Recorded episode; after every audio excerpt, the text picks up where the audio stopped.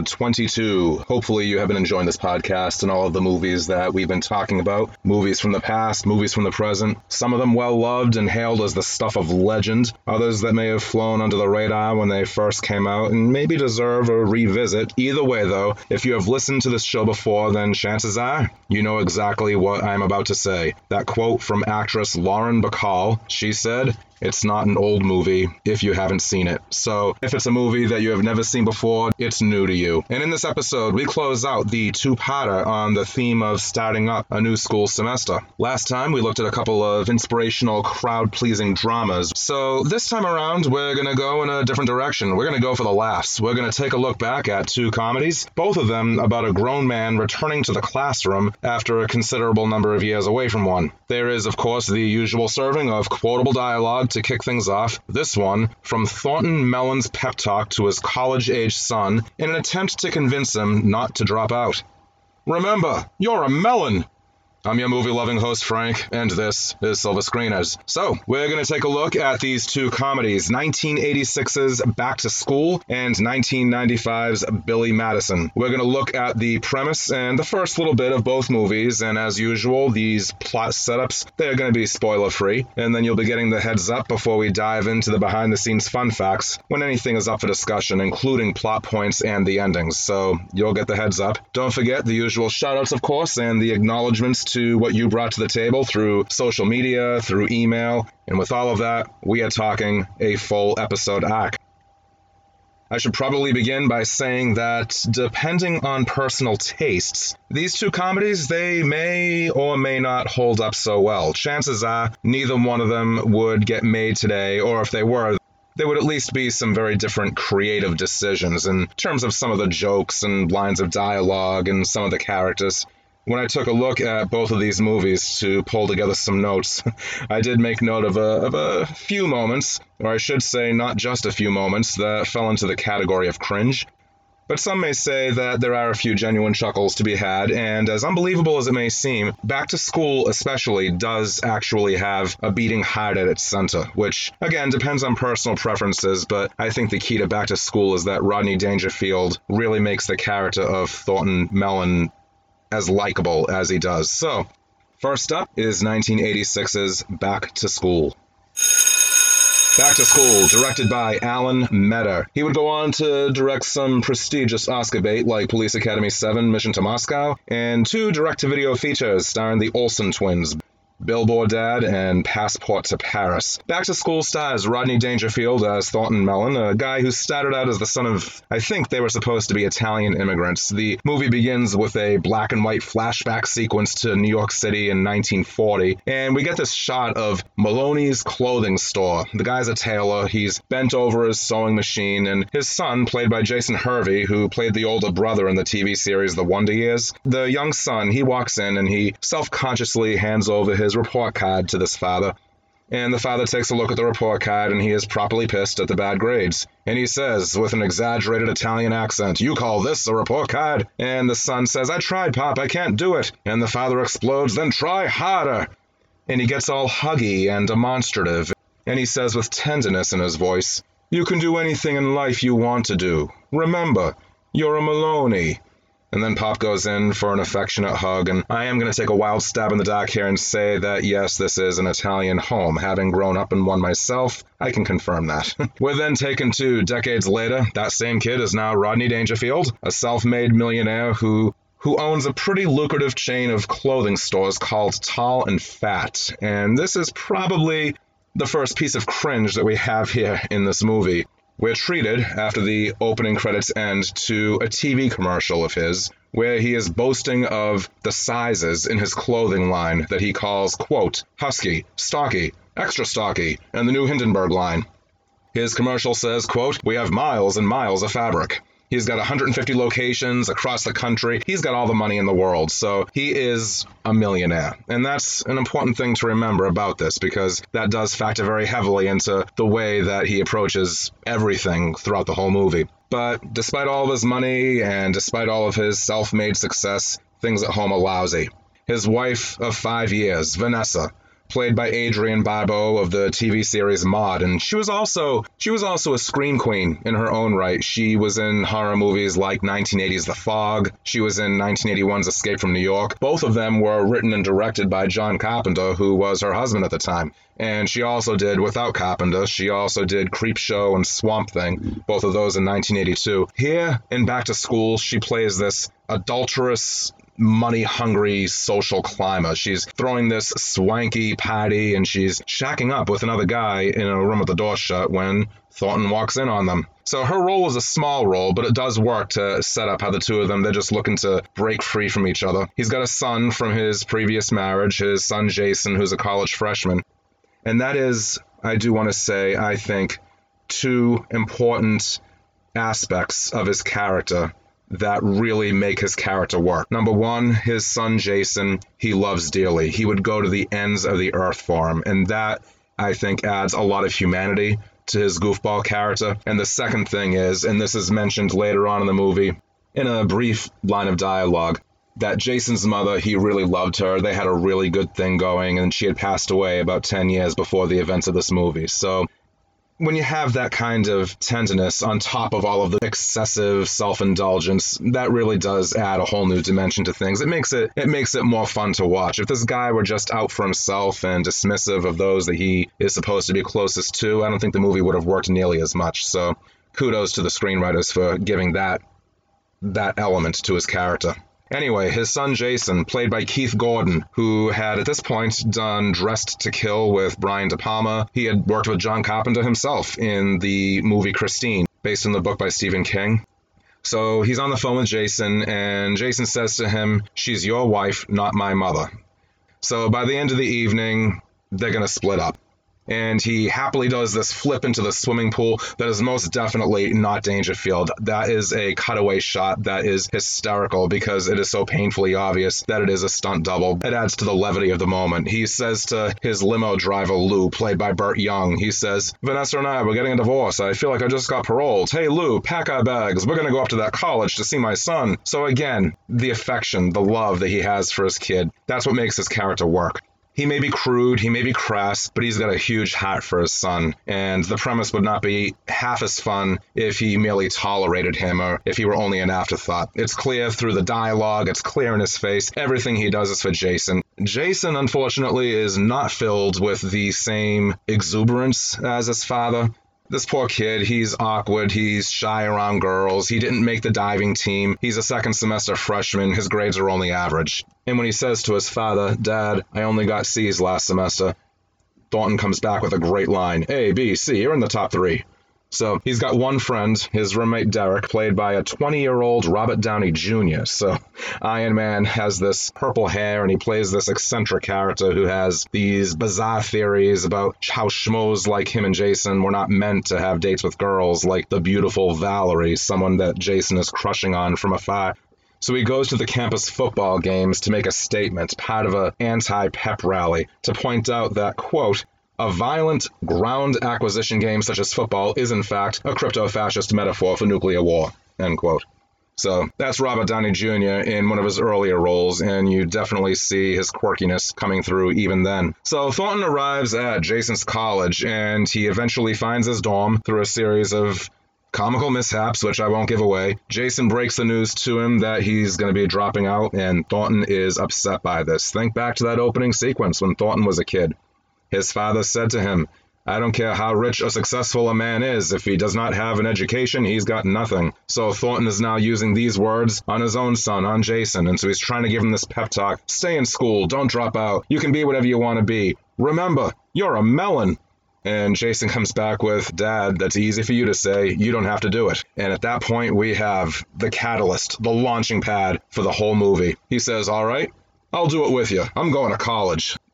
Cut to Thornton in Dean Martin's office, and this is the late, great Ned Beatty playing a character who is a total sycophant. He's drooling all over Thornton's checkbook. he tries to be all dignified as he is saying to him, You're a highly respected member of the business community, Mr. Melon, but you have no high school diploma, no SAT scores, no transcripts. How can this esteemed university accept you as a student? And then a quick cut to the groundbreaking ceremony, an answer to that question. The dedication on campus of the future site of the Melon School of Business Administration. And he is honored as, quote, the most generous benefactor and newest freshman, the man who's made it possible for us to break ground here today.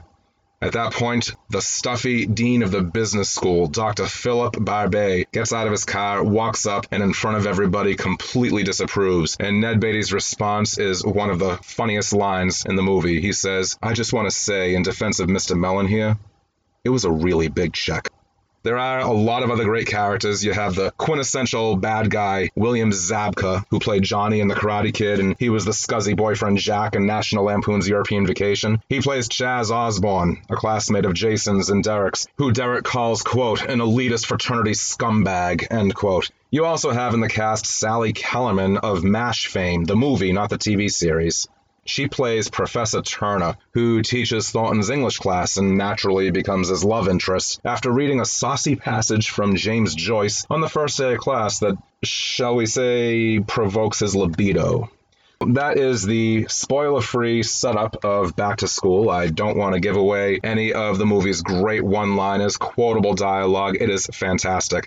Couple of dated gags here and there, but for the most part, this was a film that was a lot of fun to go back and revisit. As for the other film, 1995's Billy Madison, this was a film that I went back and took a look at, and I didn't quite walk away with the same level of fondness as I did for Back to School. There are some good moments, there are some not so good moments. Hear me out. Billy Madison, the spoiler free premise. Billy Madison does serve up a uh, a hearty helping of heaps of cringe to get your head spinning. So sit back. Adam Sandler, he co-wrote this comedy, which is pretty lowbrow, but that's Adam Sandler's brand. Of, you know, you expect that kind of thing when you're gonna go see a movie that was co-written by and stars Adam Sandler. Came out in 1995. It became one of his most well-remembered hits. He plays the titular spoiled man child, the only boy of a wealthy owner of a string of hotels. As the opening credits roll, he's lying in a raft in the swimming pool and he's just enjoying the good life. He's singing idiotically to himself about the many benefits of using sunblock, of all things. He's squirting it across his chest and stomach in the form of a smiley face. He then realizes that he's had too much sun anyway, so he begins to hallucinate that there is this huge penguin running across his lawn. Now, before, before this goes any further, if you are thinking to yourself, what in the actual, you are not alone, because that was my first reaction. so he's going after this imaginary penguin, and because he's all you know, suffering from heat stroke. He's, I can't even say he's running after the penguin. He's sort of languidly stumbling after it, almost drunkenly. He's determined to catch it, and as he says, to bring it to the nice zoo. So while he's doing this, these important business types, they show up and they come walking across the front lawn and up to the front door of the mansion. They have a business meeting with his father, who's played by Darren McGavin, best known as the Old Man in 1983's holiday classic, A Christmas Story. You know, the father who cherished the prize of the leg lamp. So Billy just makes it to the front door when he falls forward, face plants right on the entranceway.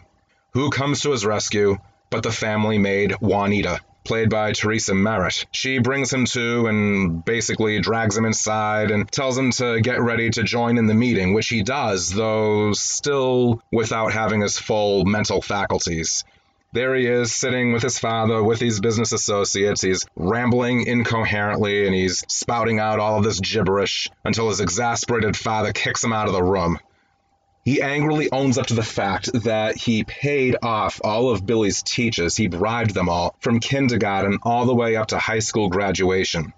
And that crushes Billy because he thought that he won that first grade spelling bee fair and square for spelling the word rock as R-O-K. But now that he knows that the C is silent, he's pretty petulant and irritable and grumpy, and his father issues an ultimatum. If you want to inherit the family business, this chain of hotels that I have, you either go back to school and repeat grades 1 through 12, two weeks per grade, or no inheritance. Meanwhile, one of the business associates, the evil Eric Gordon, played by Bradley Whitford years before West Wing and years before Get Out, he's furious because he wants to run the hotels, so he is the archetypal baddie in this movie, the one who's the, the arch nemesis. So what does Billy do? Of course, he goes right back to school. So he enrolls in first grade and he sits there with all of these little kids participating in recess and listening to story out, all of it. Some you do have some moments of genuinely clever comedy here. You also have some moments that are pretty horrifying. For example, at one point out at recess, he's playing dodgeball and he's playing pretty roughly. He's arguing at lunch over which Sega Genesis game is better, Mortal Kombat or Donkey Kong. At lunch, he wants to trade his banana with another student for his chocolate snack pack pudding. And he struggles to use this really short urinal in a scene that I gotta call it as it is. It is either a tip of the hat to, or it is a blatant ripoff of the exact same gag that John Candy did in 1989's Uncle Buck in a scene where he goes into an elementary school and has to use the bathroom. Rounding out the cast, fellow SNL alum Norm Macdonald as Billy's loser friend, Frank, Bridget Wilson Sampras as his third grade teacher who becomes his love interest, Veronica Vaughn, Josh Mostel as the elementary school principal, Max Anderson, an uncredited Steve Buscemi as a former classmate of Billy from his real high school years who used to get a lot of crap from him. But I dare not say anything at all about how Steve Buscemi factors into the story. Adam Sandler, he's one of those comedians whose brand of humor you either go for or you avoid altogether. You know, like a lot of comedians, he did try to go serious with a few film projects after his heyday in raunchy comedy. Most recently, he did Uncut Gems not too long ago, 2019. But here in Billy Madison, it's 1995. He's fresh off of SNL, and at this point, at this early point in his movie career, he was ready, willing, and able to bite into the box office gold with gleeful abandon, as far as his goofiness is concerned, I mean. But like I said, there is some humor in here that was pretty raw even then, but more so now, more than 25 years later. But like a lot of dated material that does not age well, some may say that you cannot reinvent history. All you can do is revisit it, learn from it, move on from there. You know, you you have jokes at the expense of the LGBTQ community. You have jokes about harassment, assault. You have you know, you, you have him laughing at other little kids in his class for one reason or another, for reasons I don't really feel like getting into. But don't get me wrong, there really is a decent number of genuine chuckles that are sprinkled throughout the movie, but a lot of it just made me wilt inside, but that's just me. But if you haven't seen Billy Madison, or if you haven't seen it in a while and forget a lot of it, then, you know, hey, a heads up is only fair. That's all I'm saying. So there's the spoiler free setup of both Back to School and Billy Madison. And now it is time to issue the spoiler alert as we launch the top 10 fun facts segments for both. First up, Back to School. Number 10. Initially, the character of Thornton Melon was going to be unaccomplished and penniless. Then, the writer, director, actor Harold Ramis probably most known for his acting for playing Egon Spengler in Ghostbusters. He came in and he took a look at the script and he changed the character of Thornton Melon from poor to filthy rich. Rodney Dangerfield managed to convince the big brass at Orion Pictures to delay the production to give Harold Ramis time to pretty much overhaul the rest of the entire script. Number 9. The original music score for the movie was composed by band leader Danny Elfman of Oingo Boingo. The band was actually seen briefly in the film performing the song Dead Man's Party. This was at uh, his dorm party that he was throwing. It's a tune that is always on my Halloween playlist. Google the lyrics and you will see why. Number 8. A casting could have been. Remember Sam Kinison as history professor Terguson. Jim Carrey was briefly considered for that rather loud role. Ultimately, though, he was deemed too young, and Kinison stepped in, and the rest is history. Number seven, Keith Gordon. He plays Rodney Dangerfield's son, Jason, in this movie. He is no stranger to playing a college student. A few years earlier, he played real life Jeffrey Miller in the award winning 1981 television movie Kent State about the Kent State shootings in May of 1970 out in Ohio.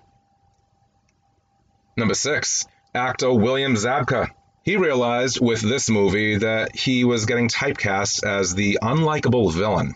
He tried to bring some goofiness and some levity to his performance. He plays Chaz Osborne, Jason's rival on the diving team. But the director told him, No, you're being too appealing. He took him aside, and William Zabka said, When Back to School came around, that was the first time that I thought, hey, wait a minute, this is starting to happen too much. Like I already said, he was Johnny in The Karate Kid, the ultimate baddie of 1980s cinema. Number five, Sally Kellerman.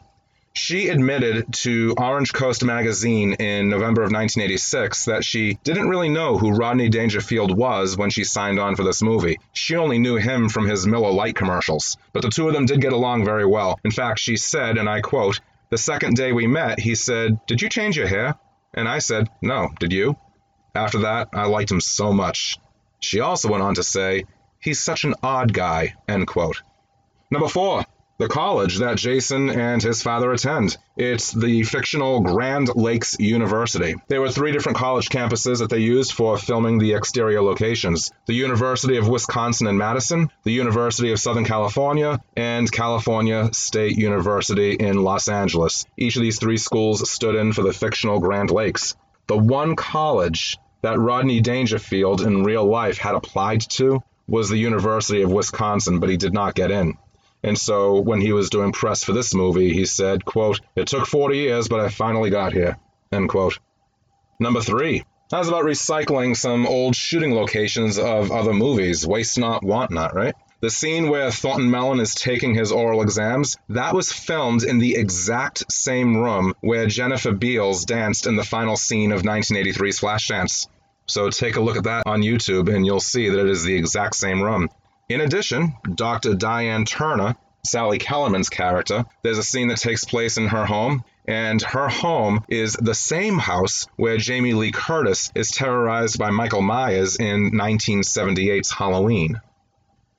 Number two, William Zabka and Robert Downey Jr. They became fast friends during the production, even though in the movie they play mortal enemies. They would hang out in Downey's hotel room. Downey would play his keyboard and Zabka would play his guitar. The two of them would watch movies and they both bonded over their mutual respect for Christopher Walken, who they called, quote, so genius, end quote.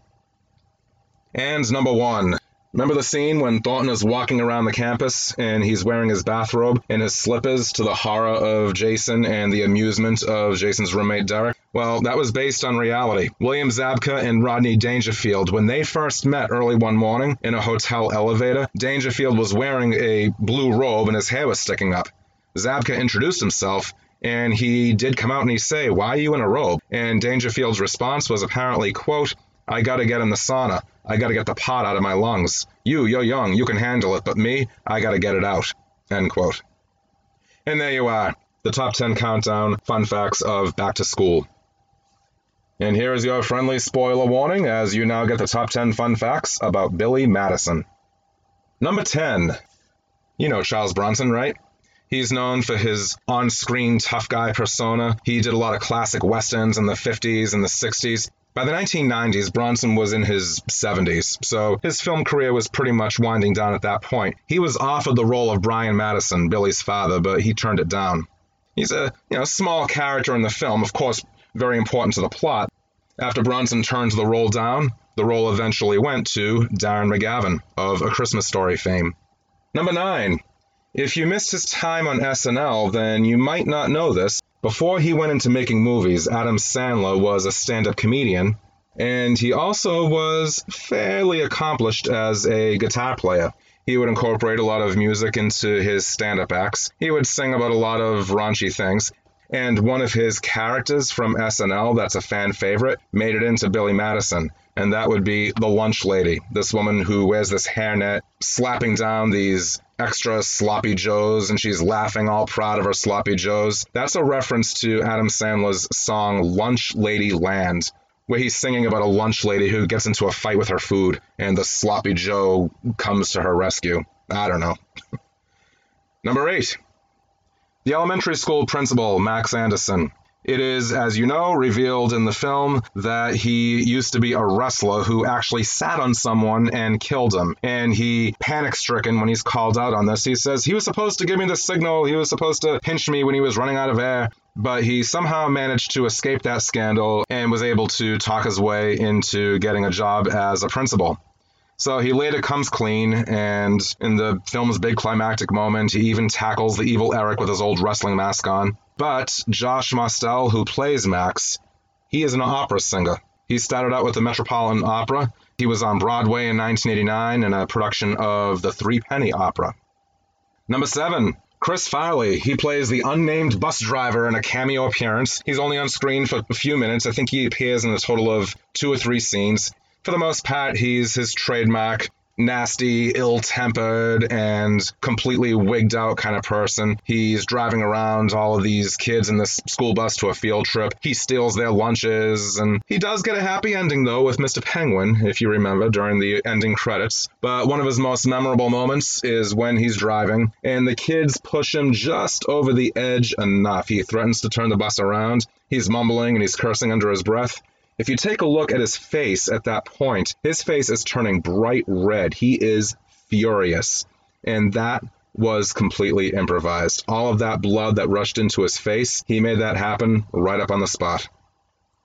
Number six, two time Academy Award winning Robert De Niro, who played the young version of Vito Corleone in The Godfather Part 2 and Raging Bull. He has said, apparently, that Billy Madison is his all time favorite film. Number five, Adam Sandler in a huge moment of cringe. Uh, either he was really getting into a scene in terms of trying to be a, a, believable actor, or he was just getting carried away and didn't know when to quit. But in the scene where he's playing a game of dodgeball with the kids in the class, he is actually hitting those kids with the ball. He was not faking. He was not faking that ball. I'm watching this scene and I'm thinking to myself, was that ball made out of like was it a balloon did they add in sound effects of the ball hitting the kids it was all the real thing. He was actually throwing the ball as hard as he could at the kids, and so you hear them crying out, ouch and ow. Those are all legitimate reactions by the kid actors.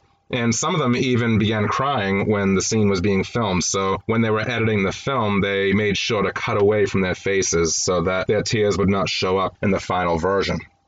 Number four, mentioned already how Billy Madison, there are a lot of scenes with him and his friends, and at the mansion, and they're partying at the pool, they're drinking at the pool, and when he begins to buckle down, he is actually even studying at the pool. That mansion, the actual house, is called Parkwood Estate. And the house and the grounds have appeared in a huge number of films and TV series. It was Professor Xavier's School for the Gifted in 2000's X Men, it's the house that Denis Leary broke into in The Ref, and also has appeared in Hannibal, Nikita, Queer as Folk, and Bulletproof Monk. Number three, the opening scenes of Billy Madison. They show us Billy, they show us his friend Frank, played by Norm Macdonald, he is a drunk and he just spends his life doing a whole great big mess of nothing. And that's pretty much his character throughout the film. Every time he reappears, he's just drinking. And every time Billy graduates from a grade, he gets a new graduation party thrown by his overly indulgent father. And at one point, Frank even says, Hey, when I graduated from the first grade, my father just told me to get a job. And in one of these patty scenes, his speech is all slurred because he's supposed to be drinking. That was all real as well. Norm Macdonald, he got completely trashed to film the scene. He said it was to try to get into character, but we can we can take that one with a grain of salt or maybe a huge salt lick. He ended up getting so wasted that he passed out. They had to dump ice water on him to wake him up to do the scene. Number two, Adam Sandler, before Billy Madison, before even SNL, he was doing stand up comedy and he was struggling with it. He was completely and totally broke, financially speaking.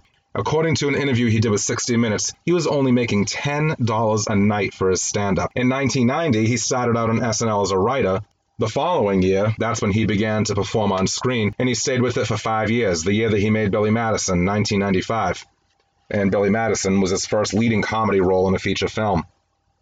And number one, Adam Sandler, as well as Chris Farley, were unceremoniously fired from SNL in 1995. And the thing of it is, he still doesn't know why they were fired. He was interviewed by the Daily Beast and he said, quote, Yes, we were fired. We kind of quit at the same time as being fired. End quote. And he said that it did hurt a lot at the time, understandably so, quote, because we were young and didn't know where we were going. But it all worked out. And there you have the countdown of the top 10 fun facts about Billy Madison and its leading man, Adam Sandler. And now it's time for the final stretch poll and trivia results.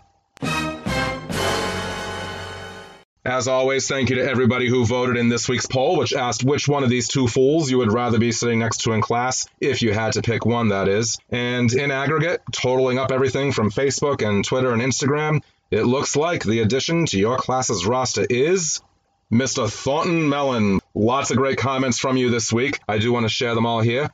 A surprising number of GIF files, GIF files came in, which was fantastic.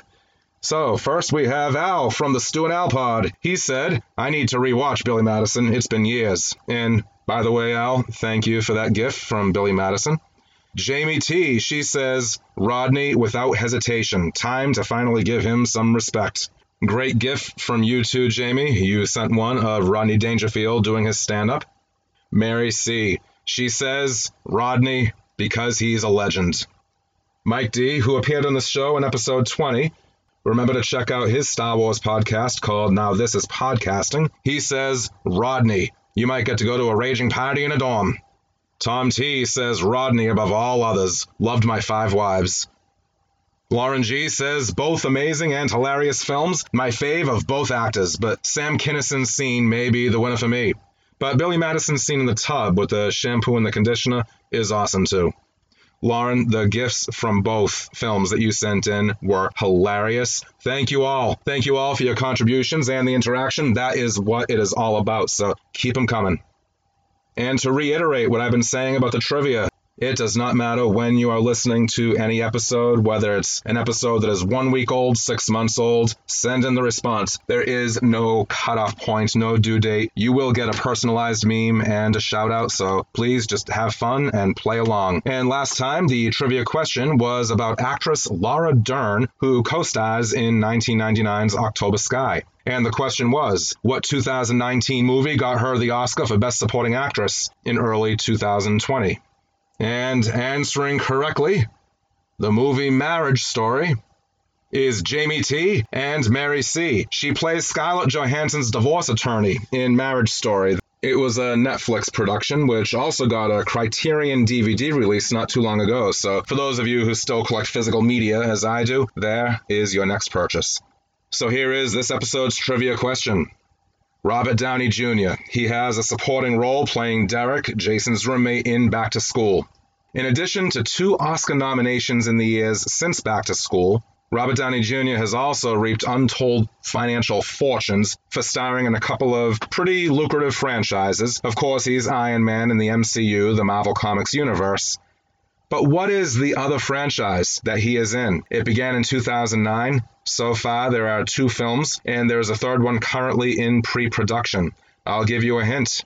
It's European in origin, and Jude Law is his co star. Send your answers on over. You can contact me through my socials, as always, on Twitter at FilmBuff1974, the film group Silver Screeners on Facebook, on Instagram, Frank Mendoza 1974, or you can email me at frankmendoza at yahoo.com. And that wraps up episode 22. Before class is dismissed, let me just say one last thing. We are approaching episode number 25 pretty soon, and that is going to feel really damn good. So when you set out with these things, you never know how they're going to go. And this podcast has evolved in ways that I was not expecting. I learned through trial and error, everything ranging from show format to mic placement to audio tricks. It's come a ways. Still lots of room to develop and evolve even more, but that is what's making it fun for me. So I just want to say thank you for sticking with this, for listening, and giving this show an audience. Be sure to hit that subscribe button if you haven't already, and if you could take a second to give this show a rating on Apple, iTunes, Spotify, Podchaser, Buzzsprout, Good Pods, wherever you listen to your podcasts. It really does help to increase the show's visibility. It boosts the algorithms. And if you want to leave a quick review of Silver Screeners, I will buy you a pony and you can choose the color. Thank you for joining. Rock on. And until next time, keep on screening. Class dismissed.